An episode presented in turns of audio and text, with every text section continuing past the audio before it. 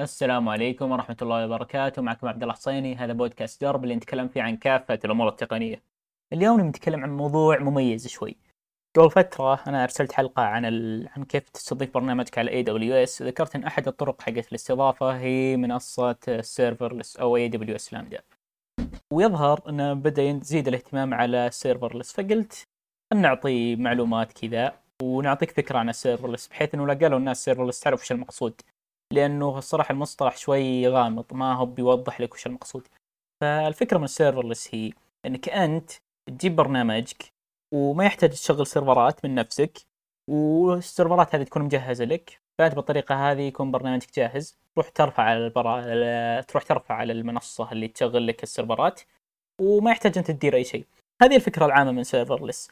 طبعا قبل سيرفرلس الطريقة حقت العمل كانت إنه وشو، أنت تصلح برنامجك هذا ثم إنه راح يحمل لينكس على سيرفر تستأجره من شركة مثل OVH ولا DigitalOcean، ثم من الشركة هذه بعد ما ترتب سيرفرك تروح ترفع برنامجك على السيرفر ذا ثم تشغله. هنا أنت لازم تدير السيرفر ولازم تهتم بالأشياء ذي ولازم تطبق الأمور هذه، لكن المشكلة هي إنه هالأشياء هذه تحتاج وقت، يعني صعب أنا أروح أبي أصلح برنامج أبي أشتغل عليه ثم إني صير نص وقتي ضايع بإني أروح أشوف أبد والله الهارد ديسك طفى. هذه مشكلة كانت تواجه الناس. فبعد فترة جت شركة أمازون قالت أوكي بنحط نظام AWS لامدا. النظام ذا أنت ما يحتاج لك لا كونتينر ولا سيرفر ولا تسوي أي شيء، بس تعطينا الكود حقك وحنا نرفع لك وندبره. هذه فكرة منصة AWS لامدا. فأنت تقول أوكي ممتاز شغل حلو، أنا هنا أروح أرفع لكم منصتي، أروح أرفع لكم الكود حقي وأنتم تشتغلونه لي، والوضع تمام وحنا مستنسين وأنا ما يحتاج أسوي أي شيء. ولكن في عدة عيوب. أول شيء إذا إنك تبغى برنامج مهتم بأنه يصلح التواصل مباشر ريل تايم، مثلا تبغى تصلح برنامج بث مثل تويتش، ما تقدر تصلحه على السيرفرلس، لأن السيرفرلس البرنامج بسيط، هو يشغل لك مثلا API، هو يشغل لك مثلا End Point واحد على API، والEnd Point ذا محدود، ما يشتغل أكثر من ربع ساعة أو ما يشتغل أكثر من 10 ثواني، عاد على حسب أنت واتفاقك مع الشركة اللي تشتغل معهم، لكن ما يشتغل أكثر من ربع ساعة أو 10 ثواني أو وقت محدد. هذا شيء ثاني إنه مكلف مقارنة بالسيرفر العادي، مكلف. الحين قدامي فيه، الحين لو أبي أستأجر سيرفر عادي من ديجيتال أوشن أبو $5 يجي يعطين جيجا رام ومعه واحد و SSD 20 جيجا. هذا لوني بيستأجر لمدة شهر، استخدمه على كيفي، أسوي بها اللي أبي، هذا لمدة شهر. لكن لو رحنا المنصة ثانية مثل خلينا نقول Fly.io، أنا قاعد أحاول أستذكر الأسعار من رأسي فدقيقة. لو قلنا Fly.io لو تبغى كونتينر، لو تبي كونتينر، طبعا الكونتينر ده انت بس اللهم تعطيه الدوكر فايل وهو ياخذ الدوكر فايل ذا ويزينه لك، فمختلف شوي عن اللامدا، لكن ما علينا، لا زال يعتبر سيرفرلس. المهم لو اخذت الكونتينر ذا، كونتينر ديديكيتد ابو معالج واحد ابو جيجا رام، يمكن ياخذ منك $30. ديجيتال اوشن 5 هنا 30، ففرق بالسعر 6 اضعاف. طبعا يمكن البعض يقول طيب دقيقه خلاص أنا بستمر على السيرفر العادي مدى الحياة. لا، السيرفر العادي الصغير اللي أنت تستخدمه مشكلته أنه أنت لازم تدير البرنامج بنفسك، لازم تدير قاعدة البيانات، لازم تدير الأشياء دي، فهذا العيب. وعشان كذا انتشر الاستخدام لمنصات السيرفرلس مثل فلاي ومثل AWS فارجيت واللامدا والأشياء دي. فهذه الفكرة منهم إنه ما يمديك تصلح تواصل مباشر، زائد أن السعر أعلى على المنصات هذه، زائد أن في شيء ثاني اللي هو تشبيك على قواعد البيانات. في البداية أول كانت هذه مشكلة، إنه لجيت تبغى تتواصل مع قاعدة بيانات لازم تصلح كونكشن، والكونكشن تصلح كونكشن بول، يكون عندك 5-6 تشبك على، يكون عندك كذا كونكشن على الداتابيس، بحيث إنك تطلب على كذا عملية بنفس الوقت. لكن لو انك طبقت هذه، مثلا جتك 100 رسالة على ال API endpoint حقك اللي يشتغل على serverless، كل مرة يبي يشتغل الفانكشن حقك، يبي يروح يشبك 5-6 مرات على الداتابيس، يصلح connection pool، ثم يطلب البيانات اللي يبيها ثم يردها. طبعا لو طلبنا خلينا نقول خمس طلبات لكل كونكشن، خلينا نقول خمس كونكشنز لكل اي بي اي اند بوينت.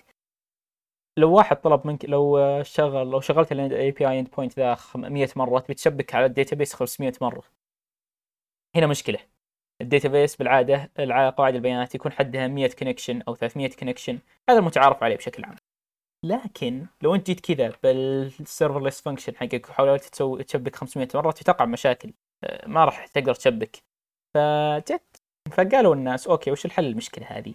الحل نحط سيرفر بالوسط يشتغل زي البروكسي، يصير بين السيرفرلس، يصير بين السيرفرلس فانكشن وبين الداتابيس، نحطه بالوسط. هذا يبتر مشبك الداتابيس، ما يكون فيه الا 20 30 كونكشن، وكل الطلبات اللي من السيرفرلس فانكشن ما تشبك على الداتابيس مباشره، تشبك على البروكسي ذا اللي في النص، تشبك على البروكسي ذا اللي بالوسط، وتقول اوكي عطنا البيانات، عطنا ابي كذا وكذا وكذا وكذا، وهذا يروح، هذا البروكسي يروح لقاعده البيانات ويقول اوكي يقول اوكي ابي البيانات ذي، ويرجع يردهن للفانكشن. ليش هذا افضل؟ ليش هذا مميز؟ لانك انت ما تصلح كونكشن جديد كل مره تشغل الفانكشن، هذا الفرق عن الحاله الاولى.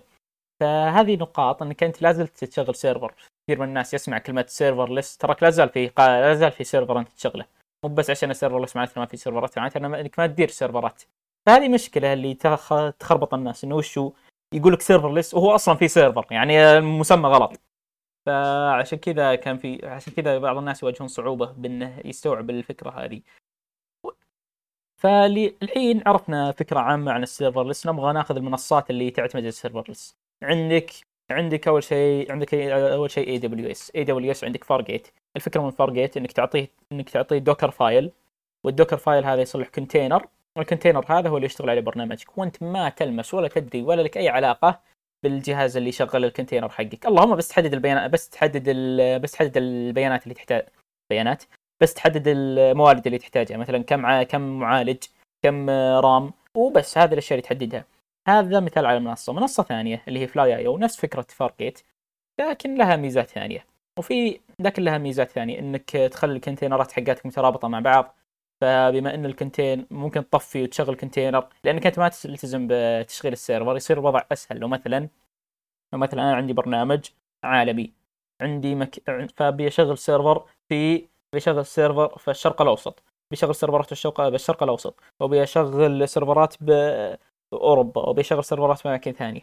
لو انت بتسوي هذه بطريقه عاديه بتتعب، اذا السيرفرات لازم تتواصل مع بعض. لو مثلا عندك برنامج بث، لو انك لازم تصلح هذه من نفسك، انك تربطهم ببعض، تبي يصدع راسك. فالمنصات هذه بالذات Fly.io تختصر لك الشغله دي، وتقول اوكي انا اقدر اضبط لك ذي الامور وما عليك، وتشغيل السيرفرات عندي اجي بس اللهم اعطنا الكونتينر، اعطنا المواصفات اللي تبيها وانا اشغلها لك. هذه هي الفكره من منصه فلاي، انه اوكي اربط السيرفرات هذه ببعض وشغلهن عندك. وفي شيء ثاني يلاحظ السيرفرلس، انه الكونتينر مثلا، خلينا نقول الكونتينرات اللي باوروبا، العالم الحين مثلا نايمين، مثلا السيرفرات اللي باوروبا طف نصها عشان ما تدفع تكاليف. هذه فكره من السيرفرلس، كيف انك تحفظ فلوسك. لكن لازلنا احنا متفقين ان السيرفرلس اكثر كلفه من السيرفرات العاديه بحوالي 6 اضعاف لو مشينا على مثال ديجيتال اوشن وفلاي. فعشان كذا اغلب الناس يتجنبون المنصات هذه الا اذا احتاجوها. هل هذا فكر صحيح؟ أنا أشوف إنه أحسن لك إنك تستخدم منصة سيرفرلس، ويعني بدل ما إنك تدير البرنامج بنفسك، لا تشتغل على مشروعك كذا، تبسط على نفسك.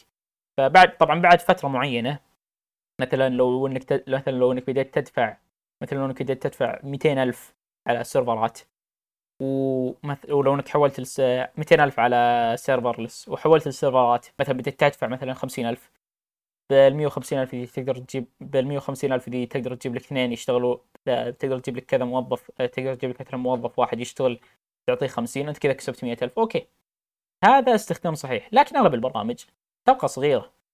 عندنا مشكلتنا نستهين بالسيرفر الصغير وش يقدر يصلح. تدري ان سيرفر فينيكس صغير، لو تبغى تصلح فيه تشات ابلكيشن، لو اعطيته بس سي بي واحد وجيجا رام و1 جيجا رام، ترى يقعد معك، يعني يتحمل 3000 4000 كونكشن.